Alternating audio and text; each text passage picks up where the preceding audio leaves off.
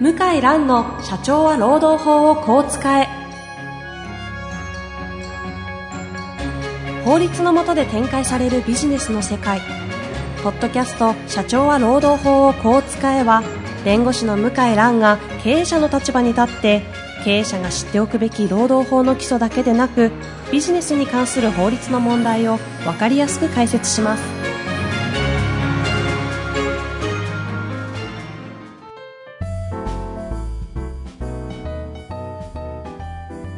こんにちは、遠藤和樹です。向井蘭の社長は労働法をこう使え。向井先生、本日もよろしくお願いいたします。はい、よろしくお願いいたします。えー今日はですね、向井先生の、なんていうんですか、持ち込み企画といいますかね。はい、最近ちょっと出た、意外と皆さんが知らない情報をご解説いただけるということでやっていきたいと思います。はい。えっ、とですね、まあ、日経新聞の7月3日の一面なんですが、えちょっとタイトルを読みますとえ、はい。企業の税、保険料、書類不要に企業も後押し。政府は2021年度を目標に、企業による税、社会保険料関連の書類の作成や提出を不要にする検討に入ったと。はいはいはいはい。で、源泉徴収に必要な税務書類など、従業員に関連する書類が対象。うん企業は給与情報などをクラウドに上げ、行政がそのデータにアクセスし手続きを進める形に変える。官民双方の事務負担を減らして、生産性を高め、スタートアップ企業の創業も後押しをすると。うーん。すごいですよね、これ。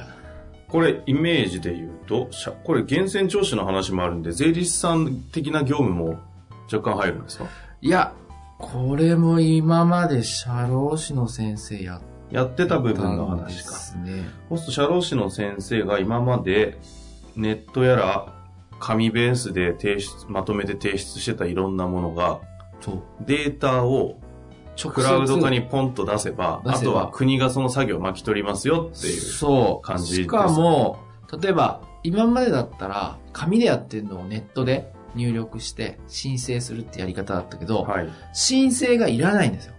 そう、生のデータを読み込んで、ああ。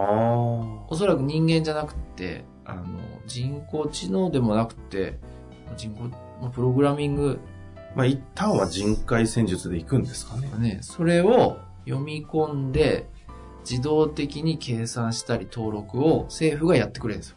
要は、ローデータよこせば、あとやるから、そう任せなさいと。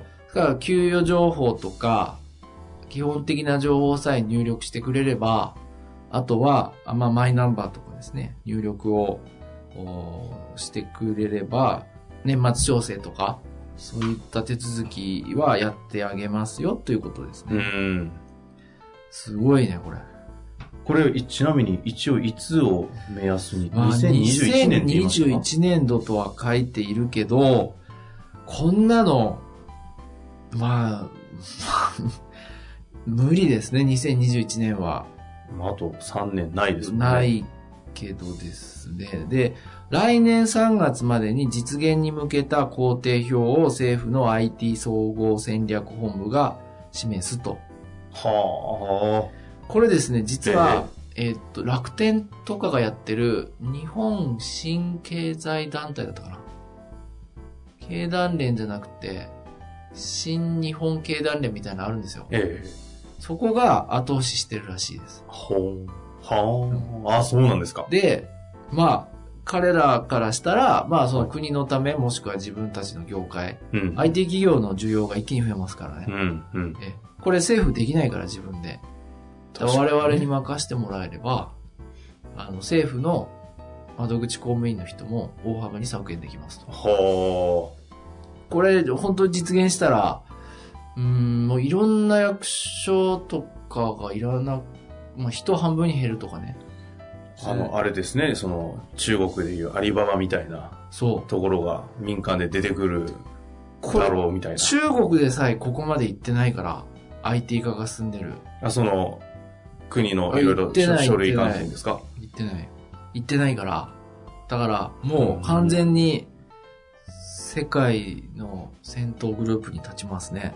この情報ね、いやネットで調べても意外とまだいろいろ出てなくてですね、はい日経新聞有料版ネットだとかなぐらいしかそうですね。ちゃんと情報上有がってるのはないですよね。だから紙版の朝刊の一面でもあったんですね。ですよね。はい紙だとそうですし、ネットだとそういうのをちょっとまとめてなるないですね。方のブログとか探さないとあまり出てないんで、ええですから政府としては、まず発表して、日経新聞通して発表して、反発等なければやると。反応を見て、反応見てますね。まあ、一旦テストマーケティングをちょっとしてみた感じでで、す、ね。反応はあんまりないってことなんで進みますね。あですか。はい。意外と。これほとんど社労士の先生の方々とかだと、抑えて。てますかね。いや、知らない意外と知らない多い、多い。ここの前。飲み会した先生は知らなかったね。あ、そうなんだ。うん。で、私、Facebook でアップしたら反響は結構ありました。すごかったですよね。コメント、コメントバンバン出てバンバンて、出ましたよねただ日経新聞有料版読んでないので何のこっちゃって分からなかったんでわすからい。ない。だからこれネット、有料版限定なんで、インターネット検索しても読めないから、だから、もうごく一部の人しか知らないけど、これは、あの、すごいことですね。今までやった手続き業務がなくなっちゃう、将来なくなっちゃうってことですね。一旦は社労士というか、この社労士関連のマーケットでスタートしてみるけど、多分今後あらゆるところでこれを展開していくっていう感じなんですかね。だから社労士の先生がやってた仕事が IT 企業がやっちゃうんですよ。ああ、あああもう例えば普通ライバルって僕ら資料の発想では弁護士のライバルは分野によっては行政書士のはい先生だったり、司法書士の先生だったり、まあ、社労士の先生とも被るわけですあね、うんうん。ですから僕ら日弁連の仕事って結構同業、まあ、隣接事業って言うんですけど、日本の場合いろんな資格があるから、そういう人と独占業務、そういう方々と独占業務どうやって調整するかとか、いや、うん自分たちのこう、まあ、権益っていうかね、独占業務は、あの、絶対これは譲れませんとか、はいはいそうそういう発想なんだけど、ええいきなり空から、 ライバルが降ってきたみたいな感じですね。 IT 調子たちがいきなりライバルになりかねないと。でこれってまあよくありますよね。本当のライバルは目の前に見えないと。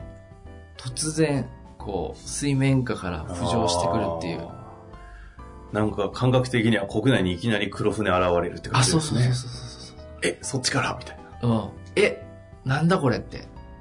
全く想定してないことが起きる。ですね。うん、そうするとこう、と、これは、いわゆる手続き業務とかで売り上げを上げてらっしゃる形だと、結構、まあこれが実現すればの話ですけど、かなり厳しくなってくいや、る。もうあの、相当変わりますよね。で、ここに、やっぱり社会保険労務士とかって言葉が書いてないうん、確かですよね。ですから、本当は社会保険労務士会なんかも、もうむしろ IT 企業並みにシステム作って国に提供する。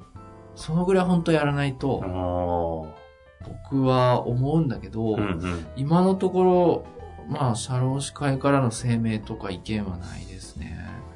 税、社会保険料関連の書類の作成や提出を不要にする検討に入ったですもんね。すごいでしょ、これす。ごいよく読むと確かに恐ろしい文章ですね。で、法人税、消費税など、企業自身の納税に関する書類は今回の改革には含まないってあるから、税理士さんについてはちょっとまだ先なんですけど、あーいや、いずれ来ます。いずれ、絶対。あのーどういう形になるかわかんないけど、なんま、まあ、ある程度、データを整理してくれれば、政府がやりますよっていうふうにまあ、それの足がかりとして、まず、この、いわゆる行で言うなら、社労士さんのマーケットからスタートするっぽいって感じですよねう。んすごいね。うんまあ、でも、大義としては、やっぱ生産性向上と企業の促進みたいなところを置かれてるので、そうなんですよ。なかなかね、いろいろ言いにくい。うんで、別に反対意見上がってないからええ進むんじゃないんですか、えうーん。すごいね。と、びっくりをして、で、まあ私の意見としては、はい。うんだ、手続き業務の比率、僕が社会保険労務士だったら、手続き業務の比率は下げますね。っていう風になってくるわけですか。うん。そうなってくると、いわゆる、コンサル業務の方に行ったり、そうですねまたちょっと分野ずらして何なんですかねそうそう採用の支援とかはい。なんかこう HR マーケット拡大していくみたいな方向にシフトなんですかね。そう。あだから、やっぱり、あの、二つあって、事業は、代行手続きでお金もらうか、はいはい。アドバイスでお金もらうか。で、まあ、この二つがあ合わさってる分野もあるんですね。え、もちろんあの、こう、企業の相談に乗りながら手続きするっていう。うんうん。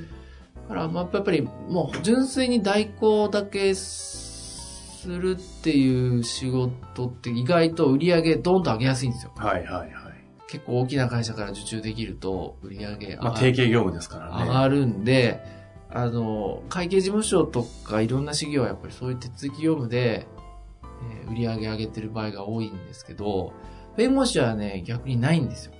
確かにね、ねだ。から羨ましい。顧問料を取りにくい。いですもんね。うん、で、訴訟も、まあ文章を作るんだけど、えっ、と、代行までの需要はないじゃないですか。うんうんうん突発的に起きて突発を終わるって、毎月必ず関われるっていうのは、これはすごく羨ましいんですよ。はいはいはい。で、僕らないんですよ。だから僕の日本の事務所も中国の事務所も、やっぱり、どうやってそういうの仕事あるかないかっていうとないから、どうやって接点作るかってすごく苦しいんですね。それが税理士の先生とか社会保険労務士の先生あるから羨ましいかったんだけど、逆に言うともう時代が変わってきて、うんそういう仕事がもう国が、もしくは IT 企業がやっちゃうから、巻き取っちゃうと。ああ、まあもう、やっぱ準備しないといけないですよね。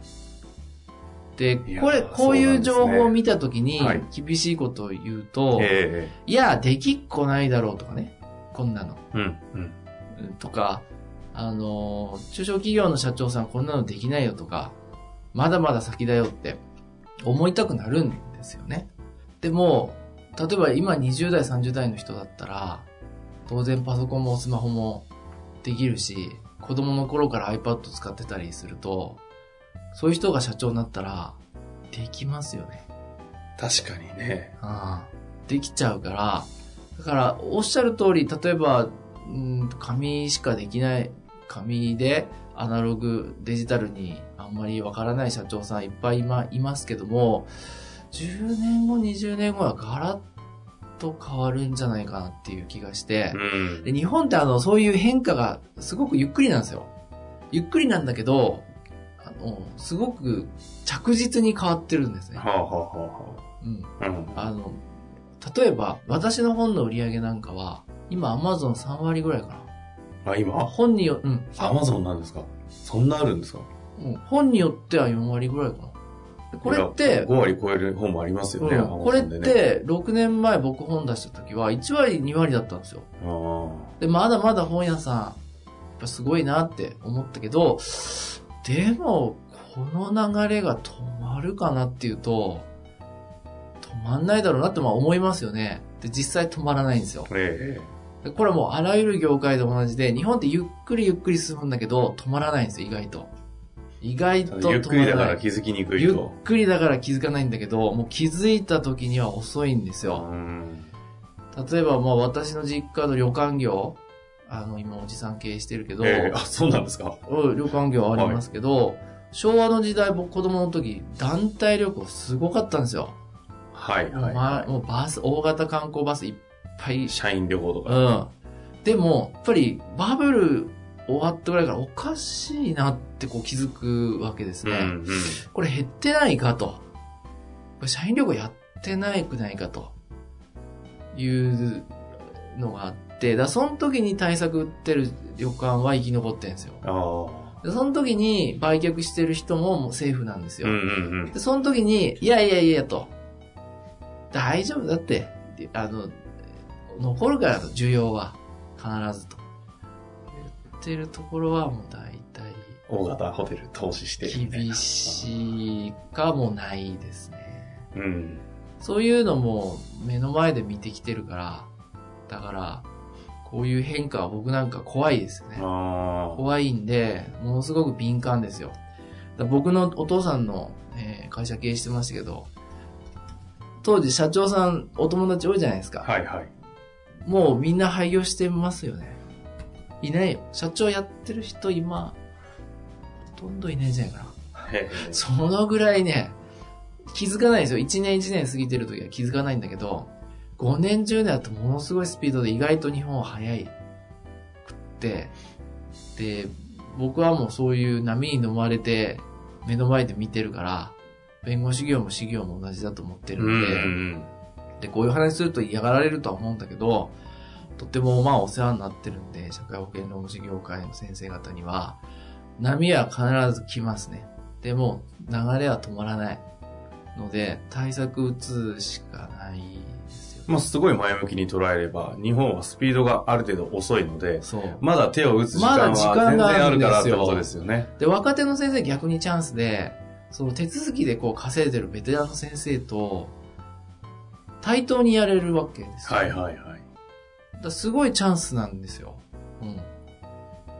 なので、早めに現実で、僕はあの、今回も思いましたけど、大雨ありましたよね。あはい。広島、はい愛媛。西日本側の西方日ですね本。で、あの、今はやっぱりすごくて、スマホで動画撮って、被災してる状況とかをこう、ライブでおうおうで、ある広島の、その、ん巻火川巻火町っていうのかなあの、動画があって、はい要は、お父さんが出てこないと。おううん浸水がどんどん進んでるうん。うのに。んで、息子さんは、もう当然もう早く逃げたいから、おいっつって、何やってんだよと、玄関でしたら。だからお父さんね、呆然としてんのね。うん。うんで、て、うんおい、何やってんの死ぬぞって。いや、大丈夫だっての、お父さんは。ああ。大丈夫じゃないじゃん。水ここまで来てるから、つって。うんうんうんいや大丈夫だ。俺見張ってると。見張ったって意味ないんだよって。どんどん水溢れてくるから、つって。でも、無理やり引っ張り出して土手まで上げて、で、それでも出てこなくって、30分1時間経ってるうちに、もうみるみる水面上がってきたんですよ。で、胸まで使っちゃって。で、息子さんいなかったらもう終わってましたね。うーんそんな動画がシェアされてたんですかうん。だから、まあ僕ももう40 43年年だけども、こう、地震の時とか、あの、大震災の時もそうだけども、バイアスっていうのがあって、俺だけは大丈夫とか、まだ大丈夫とか、現状を変えたくないって、こう、新しいことやっぱり受け入れたくないんですよ、うんうんうん人間って。特に年取れば取るほど。だけど、必ず来るっていうのはわかるわけですよ。ええ警報が流れる、情報が来る。その時どう考えるかって言ったら人生の分かれ目で、生死の分かれ目なんですよね。じゃあその起きた事実をどう解釈するかはその人次第ですもんね。そう。だから NHK の津波の、あの、特集まとめた本僕読んだんだけえど、え実はやっぱりそういうバイアスで亡くなってる人多いんですよ。あーウィーンって警報とかね、近所の人が、おばあちゃん早くってでも自分の家心配じゃないですか。うんうんあの、もうほんと苦労して建った家とか、自分の思い出が詰まったものとか。あとやっぱ、こんなの、俺の人生の経験でないから大丈夫だと思いたいのね。もうダメですね。30分1時間判断遅いともうダメだ。そういうのいっぱいあったんですうよ。ーん。そう、NHK 特集でやってて、まあそういうトラ、トラウマじゃないやその、なんかバイアスはいはいは何個かなんか、まあ心理学でいうバイアスがあって、だからもう今どんどん日本社会波が来てて、一個一個はわからないんだけど、大体ほら津波も少しずつこう波がどんどんこう来るじゃないですい。か。ええで、いきなりドーンと来るじゃないですか。その時は遅いですよね。一波二波いろいろありますね、そう、いや、弁護士業界もそんな人のこと言えなくって、波がやっぱり来てるから、私もね、その人のことじゃないんだけど、まあ、今回のこの日経新聞の一面はすごいですよね。もう津波が来るっていう警報に近い。いやーまあ、今回ね、その西日本の方の大雨もそうですし、あの震災の方ではね、非常に亡くなった方も多いので、そこはちょっとあの本当にお悔やみ申し上げますというところを前提そうなんにでですすけども、よ。一つのね、例えとだかしてら、お話いただきまし私たが、が。まあ、言いたいのは、そんな、あの、別にそんな例えね、不謹慎なんだけども、とにかく、うーん。まあでもそのくらい声を大にして、今回の件は一旦ちゃんと受け止めた方がいいよというのをお伝えしたいわけですよね。そうなんですよ。そのぐらい、今の政権、まあ国全体が危機感を持ってるんだけど、うん小出しにしかしないからね、わかんないですよね。確かにね、向井先生の、あの、ポッドキャストをずっと過去から聞いていくと、あの時確かに出てたよねっていうのが繋がってて、あそそあれありますよね。で、別に僕が予言者じゃなくて、実際に普通に報道されてるのを取り上げてるだけで、あの、言ってるんですよね。確かに、それは毎回思いますね。うん。あそうなんで、まあ、嫌われるかもしんないけど、ちょっとこの点は、ポッドキャストで取り上げたかったなといや、これはね、もう非常に覚悟を持ってきっと言ってくださっているので、ぜひね、この情報をどう生かすかはね、そうなんです皆よさん次第になりますけれども、はい。一旦そういうことが起きているとはい。いうことは受け止めていただいて、うまはいく生かしていただきたいなと思います。このあたりのお話、非常にね、その具体的にお聞きしたい方もいらっしゃると思いますので、何か今日の話を聞いて質問ありましたら、はいそうですね。ぜひお待ちしております。はい。というわけで、向井先生、本日もありがとうございました。はい。ありがとうございました。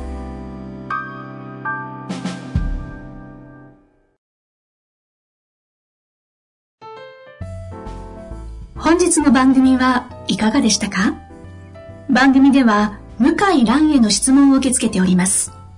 ウェブ検索で向井ロームネットと入力し、検索結果に出てくるオフィシャルウェブサイトにアクセス。その中のポッドキャストのバナーから質問フォームにご入力ください。たくさんのご応募お待ちしております。